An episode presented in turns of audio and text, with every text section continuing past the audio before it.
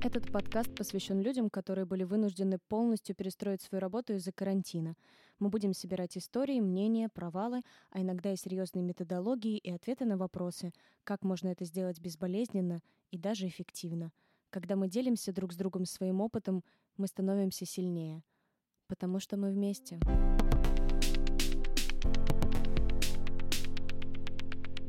Сегодня я не буду называть имя нашего героя, потому что было сказано столько много про ее работу, что, возможно, это может ей навредить. Поэтому сегодня у нас в гостях герой Н. Это юрист, и мы попытаемся разобраться, каково живется юристам на карантине. Есть ли у них возможность работать удаленно? А еще что же сильнее, человеческие принципы и ценности или KPI, поставленные руководителем о том, что людей нужно приводить офлайн. Рассказывай, как оно, как твой карантин? Мой карантин очень неожиданный, потому что я не думала, что посреди весны на месяц уеду домой, вообще из Москвы в другой регион. А ты в, а, в Брянской области, правильно? А в Белгородской. В Белогородской, точно. Но оно близко да. там. Ну да, там буквально ночь ехать. Вот. У нас э, вообще компания работала до последнего, и вот только в конце марта нас начали переводить на дистанционку. Я поняла, что пора валить, и уехала из Москвы. Да, я думаю, что можно прямо по порядку начать с того, как это было в самом начале, когда все началось и как вы работали. Но перед этим э, расскажи, вот как ты мне рассказывала про, в том числе про твой KPI, условно, что у тебя была, как я понимаю, задача, ты юрист, э, вы даете консультации, и самое важное это привлекать людей офлайн. Ну, то есть как это все сочеталось с карантинами. Да, да у нас, э, ну, как и любая Большинство юридических компаний построены на такой схеме. То есть, э, грубо говоря, есть три отдела. Первый отдел — это вот наш отдел. В нашу задачу входит консультация клиентов по телефону, поэтому, да, ну, с этой точки зрения было удобно, пожалуй, работать дистанционно. Мы не взаимодействовали с клиентами лично, но была одна загвоздка. Мы должны, да, проконсультировать клиентов, но те клиенты, которые ну, гипотетически выгодные, ну, то есть э, у которых там, я не знаю, не пенсионный какой-то вопрос, например, суд, ну, то есть э, которые реально могут заключить договор на платной основе. Мы таких клиентов, нашу задачу входило привлечь. У нас, да, действительно есть KPI, и мой KPI зависит от того, какой процент от клиентов, которые я проконсультировала, я приведу офлайн. То есть они должны прийти и подписать с вами договор, чтобы вы дальше оказывали им услуги.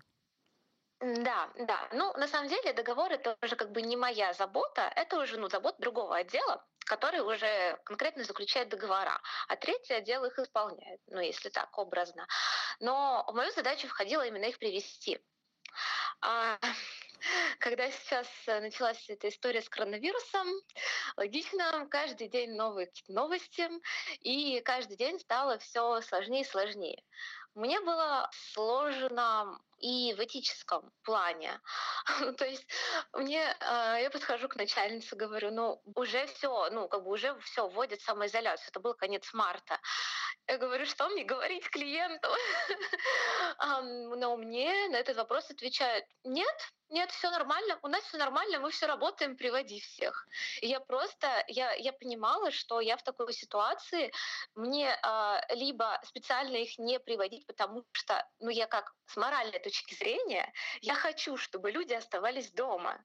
Но с точки зрения себя как э, работника... И с точки зрения заработной понимала, платы. Если я сейчас не да, да, именно. Я понимала, если я сейчас не буду приводить, так дело не в том, что мне зарплата будет увеличиваться. Если я не буду приводить, у меня штрафы будут. У меня вообще зарплата идет в минус. Вот плинтус спустится вниз. И вот э, это на самом деле очень сложно. Это, пожалуй, самое сложное было вот работа в конце марта. Я не представляла. У меня один день был э, настрой такой, что катитесь все к черту, я никого не буду приводить. Другой день я понимала, что карантин может продлиться, мне на что-то надо жить. И Ситуация, я, конечно, никого... очень интересная. Здравствуйте, у нас введен карантин, но вам бы доехать до нас все-таки.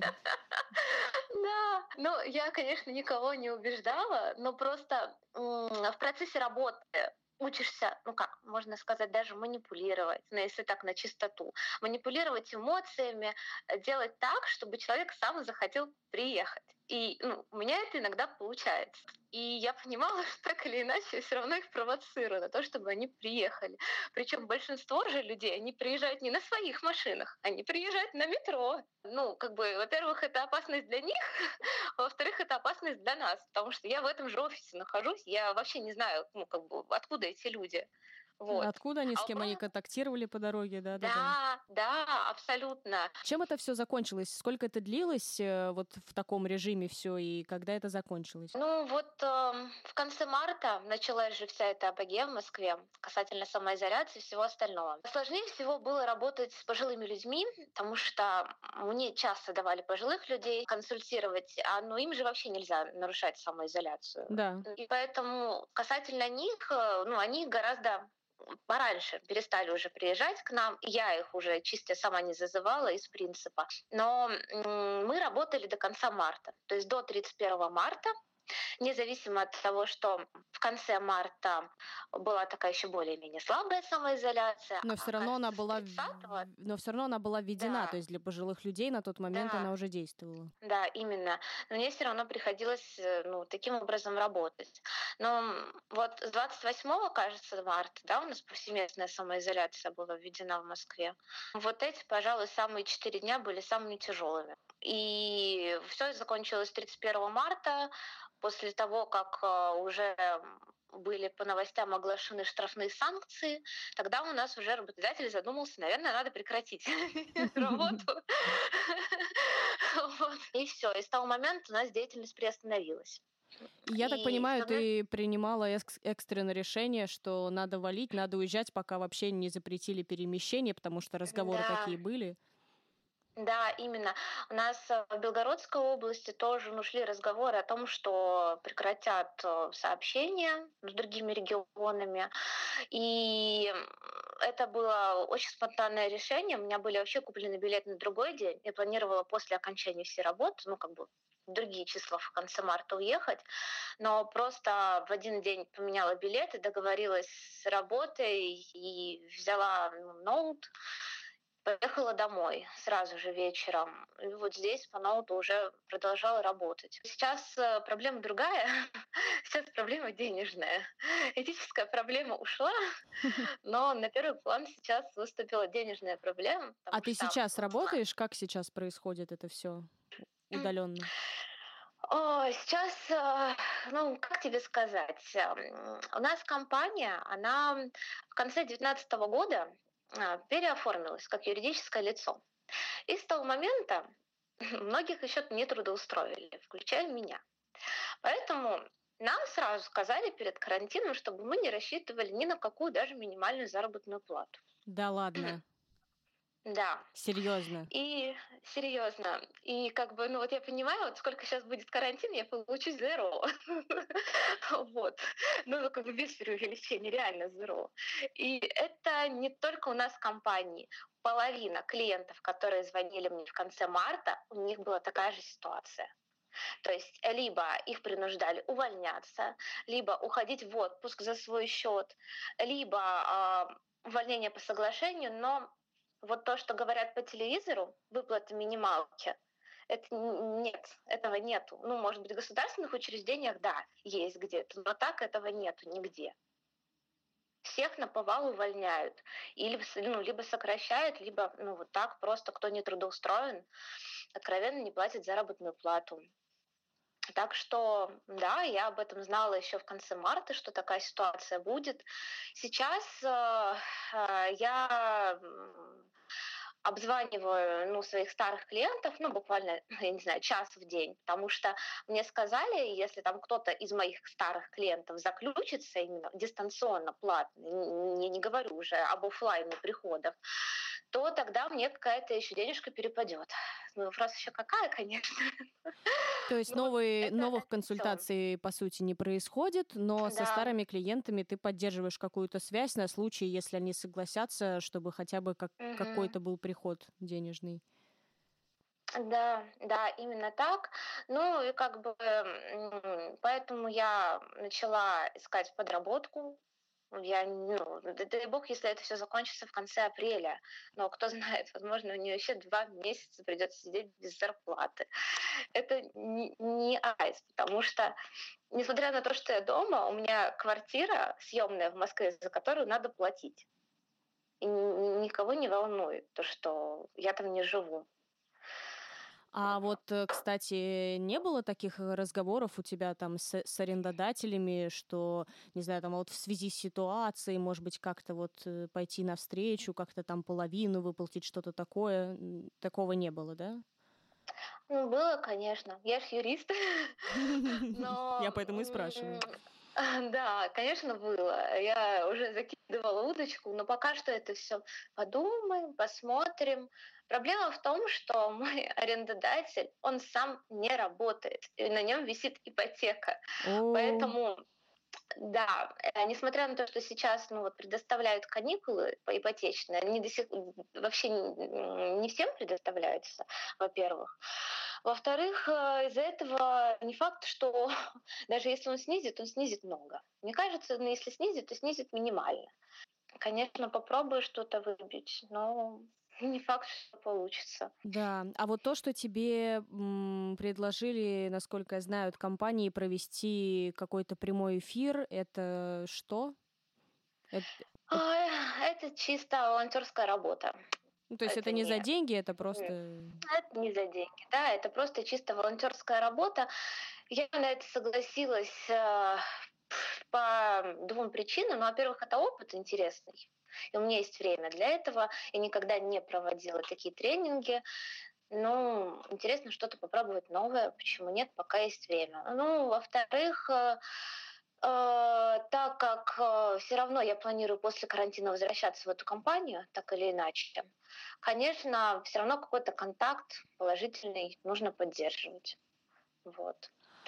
А как вообще вот э, с точки зрения сферы твоей, в которой ты работаешь, юридической, это вообще реально находить какую-то такую дистанционную подработку? Ну, потому что я вот э, в этом совсем не разбираюсь. Я примерно понимаю, как э, некоторые профессии организованы с точки зрения там, у кого есть возможность удаленно, у кого совсем ее нет. Вот э, в юридической сфере есть вообще такие задачи удаленные? Да, можно дистанционную работу найти, то есть э, ты, во-первых, можешь консультировать человека дистанционно, ты можешь составлять документы юридически дистанционно, ну там а, элементарно. У человека какая-то проблема, там, например, нужно лишить родительских прав. Он э, тебе может скинуть э, сканы фотографии всех документов по почте, ты по ним составишь заявление исковое в суд. То есть все работает, но просто не в этот период времени. Для того, чтобы это все работало, суды должны быть открыты, они сейчас закрываются. Сейчас рассматривают дела только особой важности. А, ну то есть получается, да, то есть получается проблема не в том, что вы не можете дистанционно работать, а в том, да. что условно следующий шаг от вашей работы, он зависит от следующих организаций, которые как раз-таки работают только офлайн. Правильно? Они работают в основном офлайн, и люди сейчас не хотят. То есть некоторые переходят на дистанционную работу, конечно, организации, но люди этого не хотят. Большинство людей, они предпочитают все делать офлайн, потому что им кажется, что так надежнее. И вот поэтому и они просто не приходят пока и ждут, пока да, все закончится. они просто откладывают. Именно. Они, ну вот я, которым сейчас обзваниваю старых клиентов, даже которым говорю, что наоборот, как раз можно дистанционно подать документы, они отказываются, потому что им кажется это ненадежным, а вдруг там зависнет, а вдруг еще что-то. Нет, давайте подождем окончания карантина, у меня не горит. Вот так. У меня, у меня возник такой немножко странный вопрос. С точки зрения проблемы людей, которые сейчас вот как раз повсеместно происходят там с увольнением, с тем, что э, люди пытаются понять, э, какие налоги им выплачивать, какие можно отсрочить, с тем, что кто-то сам увольняется, кого-то увольняют, кому-то зарплату выплатят, не выплатят, э, что-то надо делать с фирмой, закрывать, не закрывать, переводить. Вот эти все проблемы, они же м, связаны для тех, э, там, для держателей бизнесов на большее количество процентов связаны именно с юридическими проблемами. То знают, что делать э, по документам и так далее. Для этого нужно какое-то специальное, ну, как, как это сказать, специальные навыки с точки зрения юриста. То есть есть такие юристы, которые же работают э, вот в таких проблемных ситуациях. Я к тому, что, может быть, есть какие-то волонтерские центры или есть какие-то компании, которые помогают э, именно вот в таких ситуациях. Ну, я, честно говоря, такого не слышала. Компании обычно, ну, есть волонтерские центры, но это относится не к юридической поддержки, поддержки бизнеса скорее, а к поддержке людям, которые попали в сложную жизненную ситуацию. Ну, то есть это когда вообще как чрезвычайная ситуация, ну, я имею в виду, там, я не знаю, сгорел дом, человеку некуда идти, вот волонтерская организация, она тебе поможет. Но это не касается бизнеса вот в текущем положении. Я про такие организации не слышала. И мы могли бы действительно на этом зарабатывать, но здесь другая проблема.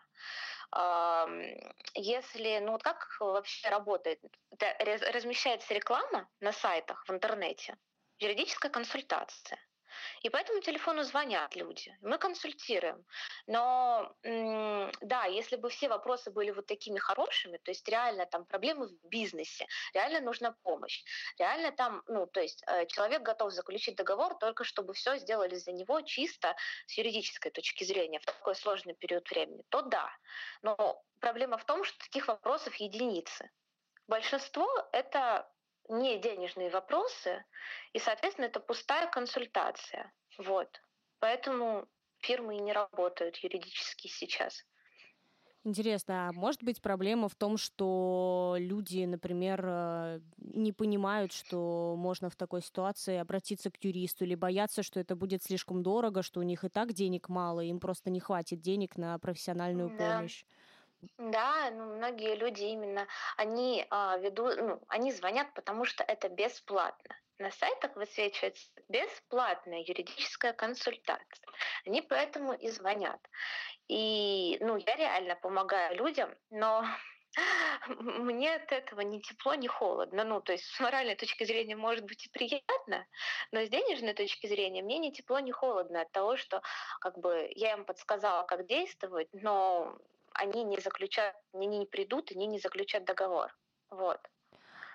Угу. Но чисто теоретически я вот, э, возвращаясь к изначальному вопросу, нужны ли какие-то специальные навыки? То есть, условно, может ли там среднестатистический юрист помочь именно в таких вопросах, вот, которые сейчас могут у людей возникнуть, если бы они захотели заключить договор и сказали бы, вот у меня рушится бизнес, там, хочу получить консультацию, что нужно делать, ты, например, отвечаешь, говоришь, ну вот нужно там раз, два, три, четыре пункта сделать точно, и вот эти три, если вы хотите там сохранить деньги, там еще что-то, и он, например, там человек говорит, да, окей, я готов заплатить какую-то минимальную сумму, чтобы вы мне помогли. Ну, то есть в целом среднестатистический статистический юрист в состоянии в такой ситуации помочь, и можно ему доверить такие вопросы? Или это все-таки какая-то специфическая история вот с тем, что сейчас происходит, и это нужны какие-то особенные специалисты? Ну, это скорее не то, что связано с ситуацией больше, а с конкретным профилем юриста. Угу. То есть, если это юрист по трудовым вопросам, конечно, он подскажет, как действовать работнику и в такой ситуации. Если это юрист именно ну, в сфере бизнеса работает, то, конечно, он подскажет, как в сфере бизнеса в такой ситуации разрулить дело. Тут больше к этому относится. Если просто к любому юристу обратиться с конкретным вопросом, он может, допустим, ничего не знать в сфере бизнеса, но в той же трудовой сфере знать. Он никак не поможет в сфере бизнеса. Угу. То есть, условно, если человек, э, если юрист как специалист э, совпадает просто с профилем, внутри которого сейчас угу. проблема, можно к нему обращаться да. даже в критической ситуации. Да, именно так. Расскажи еще напоследок вообще в целом, вот как ты морально, чисто с человеческой точки зрения, как ты переживаешь карантин? Я так понимаю, что ты сейчас с родителями, у тебя там сестренка. Да, но в этом плане, конечно, отлично. То есть я а, давно хотела устроить себе эмоциональный разгруз, потому что в Москве, конечно, все круто, там движуха, но иногда в этом во всем движении не успеваешь остановиться. Ну, просто остановиться, чтобы все обдумать, взвесить и расставить на круги своя. И сейчас у меня, пожалуй, именно такой какой-то период времени. Я, наконец, приехала домой, и здесь спокойно. Поэтому мне вообще не скучно. Мне ни разу, вот я уже больше 10 дней дома, мне ни разу не было скучно дома. То есть э, я, честно говоря, не понимаю, как можно быть скучно на самоизоляции, особенно если ты не один в квартире, конечно. А, вот. И, ну, плюс я еще сейчас нашла подработку, вообще не связанную с юриспруденцией, ну как, частично, написание письменных работ для студентов. И, в принципе, это также занимает какую-то часть моего времени, ну и плюс дополнительный заработок. Вот. А так, ну, я думаю, если это до конца апреля продлится, то мне только будет в кайф, именно с эмоциональной точки зрения, не с денежной. Спасибо большое. Пожелай что-нибудь на что. прощание мне, людям и, возможно, юристам разумеется, здоровье, но самое главное, пожалуй, а, не терять себя в этот период времени, потому что, мне кажется, когда человек получает большое количество времени, он а, либо может а, бездействовать, то есть лежать на диване, что-то, не знаю, смотреть только тупо в окно и депрессией, депрессией заниматься. Но он может посвятить это время реально какой-то деятельности. И вот э, я желаю, чтобы в этот период времени люди нашли себя, открыли для себя что-то новое, на что у них раньше не было возможности приступить к этому, и заново открыли себя.